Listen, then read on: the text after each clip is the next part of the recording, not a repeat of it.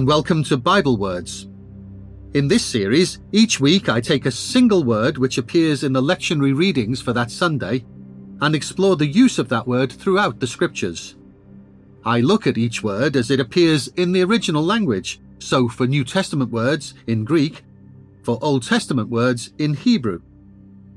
I hope that by looking at a single word across the scriptures in this way, it will help us all develop a greater sense of the unity of all scripture. This week's Bible word is the Greek noun krima, which means judgment. This word appears in the Gospel of the fourth Sunday of Lent, year A, that's John chapter 9, verses 1 to 41, when Jesus, having healed the man born blind, declares that it is for judgment that I have come into this world. The noun krima is one of a group of five other related Greek words, all with meanings related to judgment. The verb krino is to judge, the noun krisis describes the activity or process of judging, and a krites is a judge. These four words together account for the vast majority of the 195 occurrences of these words in the New Testament. There are also 26 other words, which, as is characteristic of Greek, are formed by adding various prefixes to krima or krino words. These collectively account for another 349 occurrences in the New Testament. In total, they widen the range of meanings, but most of them still relate in some way to assessments, often related to what is good and what is not.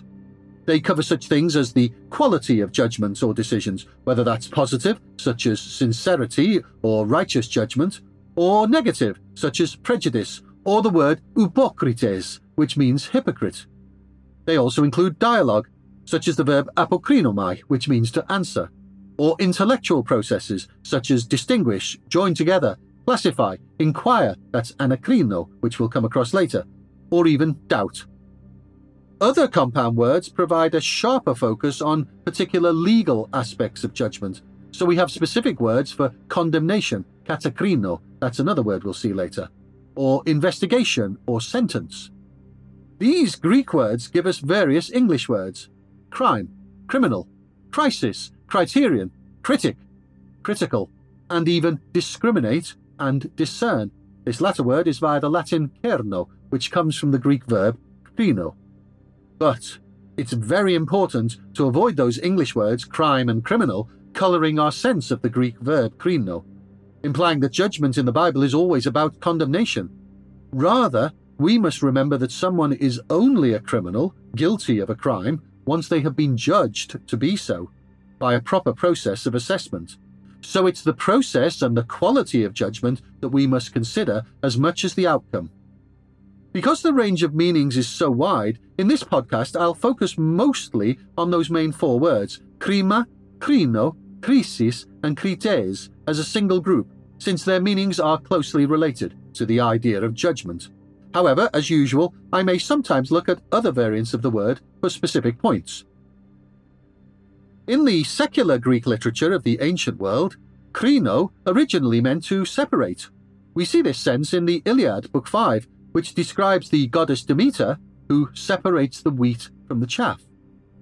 Plato, in the Republic Book 2, uses the verb krino to mean assessing alternatives, and this dialectical sense continued into various other domains of activity, considering the victor in a contest for a prize, or even warriors contending with each other. It was therefore a natural extension to apply krino and krima to legal processes, including not only the process of making a judgment, but also accusation and sentence. Judgment was not solely a human affair. The gods made judgments, although their verdict could be unpredictable and at times capricious. Their worshippers could never know what their gods would do next, nor whether what they did to placate their deities would be pleasing to them or not. In the Septuagint, the Greek translation of the Hebrew Scriptures, which was produced between the 3rd and 2nd centuries before Christ, all judgment ultimately belongs to God. Even when Moses appointed human judges to judge justly between a man and his brother in a dispute, Moses reassured the judges not to fear, for the judgment, the krisis, is God's. That's in Deuteronomy chapter 1, verses 16 to 17. Judgment belongs to the Lord, because he is both judge and ruler of Israel, and indeed judge and ruler of the whole world. For example, in Psalm 97, where the Lord reigns and makes Zion glad of his judgments, Psalm 97, verses 1 and 8. And indeed, the Hebrew verb shofat and the related noun mishpat refer to both judging and governing.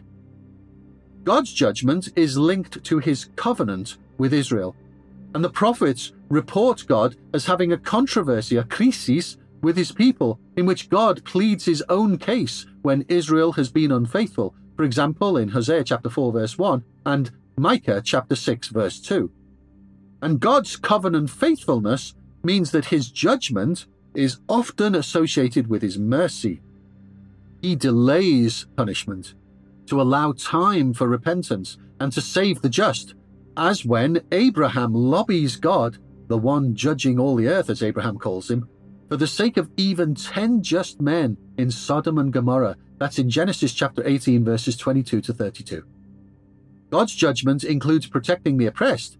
In Deuteronomy chapter 10, verse 18, he executes justice for the widow and orphan, and he also judges the poor with equity in Psalm 72, verse 2. Indeed, God is the very definition of justice, since all his ways are just in Deuteronomy chapter 32, verse 4, and no one taught him judgment in Isaiah chapter 40, verse 14. However, ultimately, God's judgment, however merciful, will result in a separation between those who follow him and those who rebel against him. In Ezekiel chapter 20, verses 36 to 38, God promises to enter into judgment with his people and purge from them those who transgress. And similar separations happen when Noah and his family are separated from the rest of humankind before the flood. That's in Genesis chapters 6 and 7.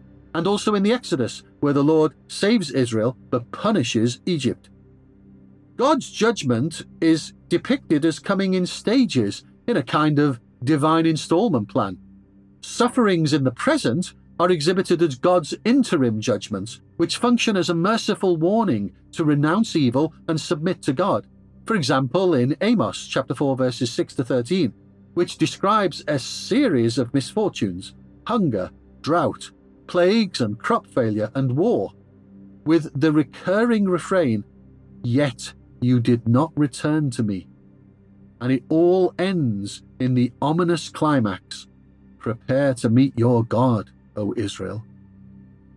God's final sentence is sometimes portrayed as shocking and even violent, but it is no irrational outburst, nor should it be a surprise to those who've been warned.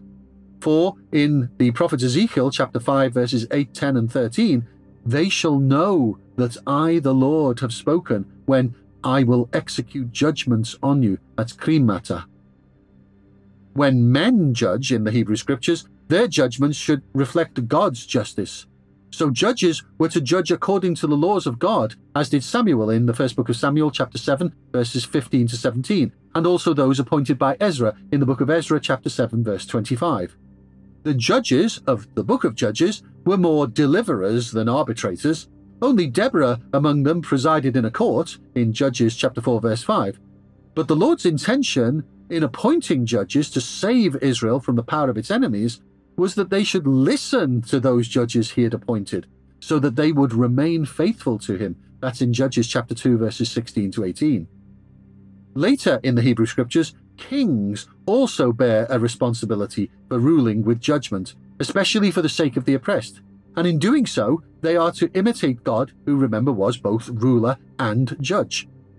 Solomon asked God to endow the king with your judgment, Krima, in Psalm 72, verses 1 and 2. And Solomon also became famous for his judgments, including the conflict of two women over an infant, when all Israel heard of the judgment, the krima, which the king had rendered a krinin. And that's in the first book of Kings, chapter 3, verse 28. Poignantly, Absalom desired to usurp the role of the true king, David, in providing judgment, krisin, to anyone who had a suit for the king, that's a krisis. Absalom wanted himself to be judge, krites, and that's all in the second book of Samuel, chapter 15, verses 2, 4, and 6.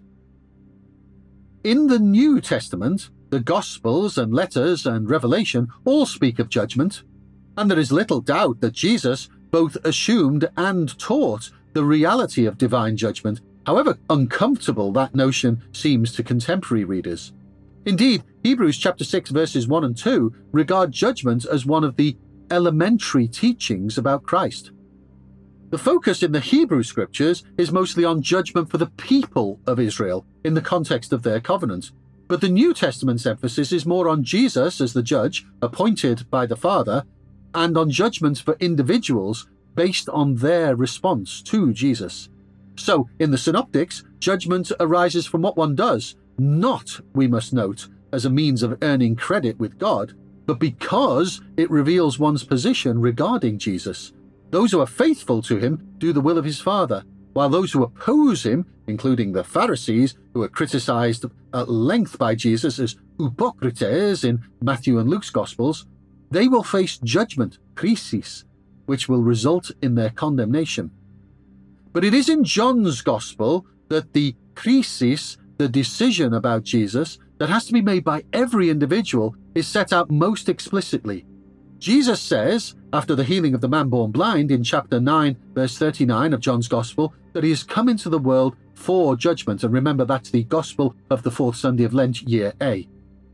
The Greek phrase, eis krima, is literally with the result of judgment, since the preposition eis implies a point reached or entered into, and krima, as with other Greek nouns derived from verbs and ending in ma, is the result of the process of judgment.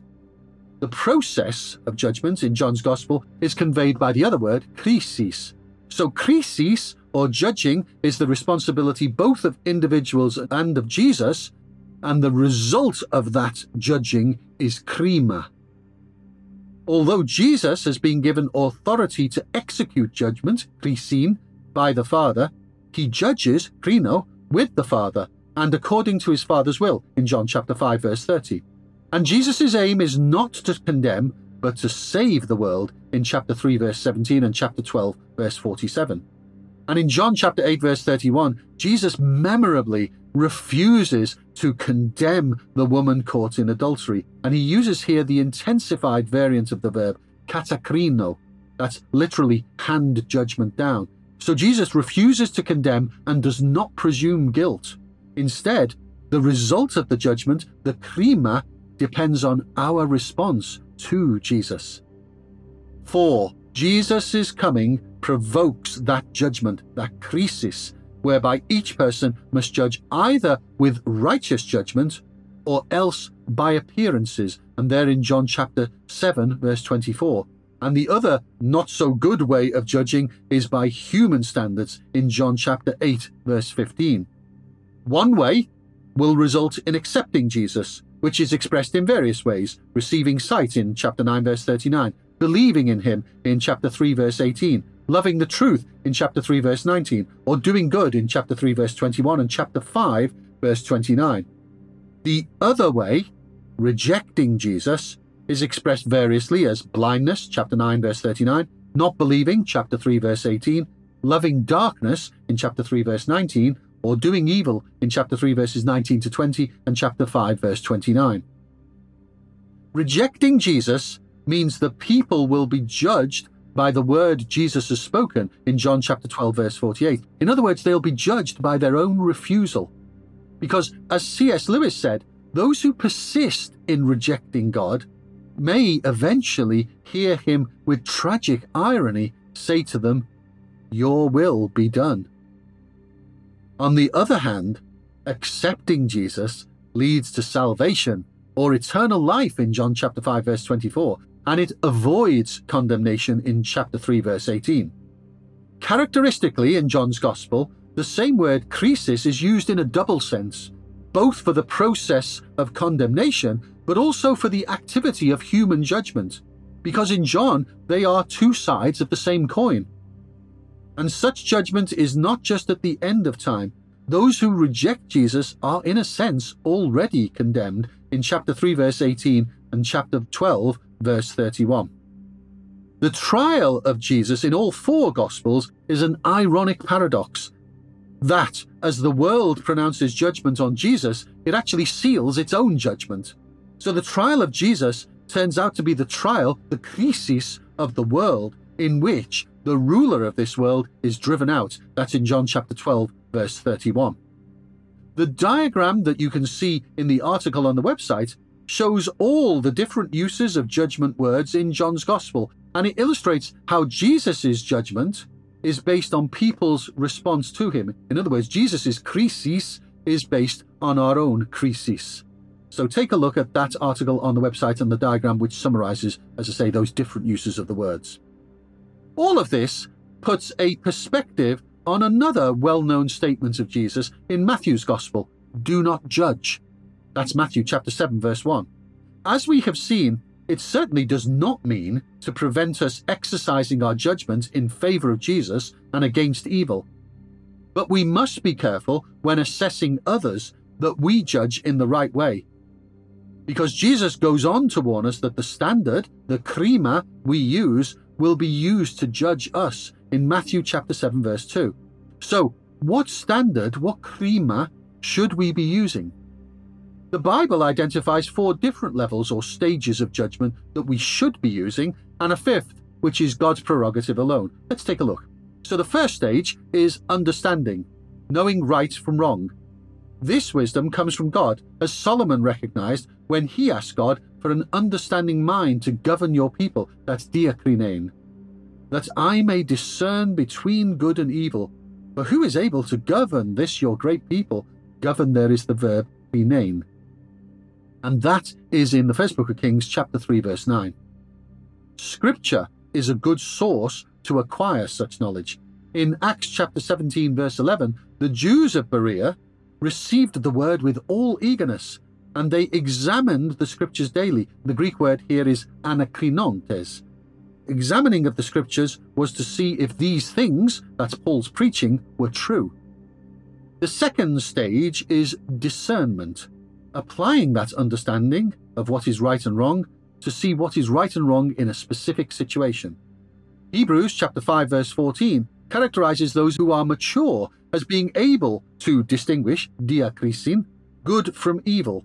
And Jesus encourages the discernment of Simon the Pharisee by saying, You have judged rightly, when Simon responds to Jesus' parable of the debtors in Luke chapter 7 verse 43. In the third stage, application to self, we use the understanding and the discernment that we've gained to resolve to follow the right and reject the wrong. The first letter to the Corinthians, chapter 11, verses 29 to 34, is an excellent example of such application to self. The Apostle Paul uses different krino words to illustrate the different actions that disciples should take to participate in the Eucharist worthily. So the apostle says that those who eat and drink must be discerning, diakrinomen, about what they do, so that they do not come under judgment, iskrima again, or participating unworthily. Such discernment will help them to avoid condemnation, katakrithomen. It is only in the fourth stage that we can apply judgment to others' behavior. It is valid to do so because when Lydia asks Paul to judge whether she is faithful to the Lord in Acts chapter 16, verse 15, this is really a request for the apostle to encourage the good. It is also necessary to challenge the wayward. Not to do so would make us guilty of a flabby relativism.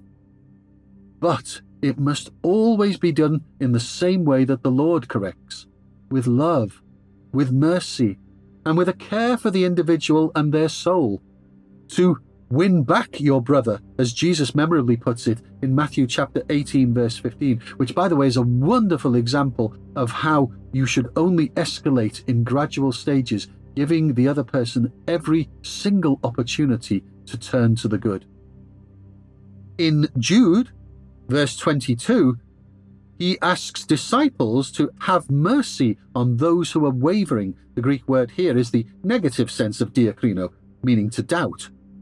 When challenges are made to others, they must not be based on our own ideas and opinions, but on the Word of God, which the letter to the Hebrews, chapter 4, verse 12, describes as kritikos.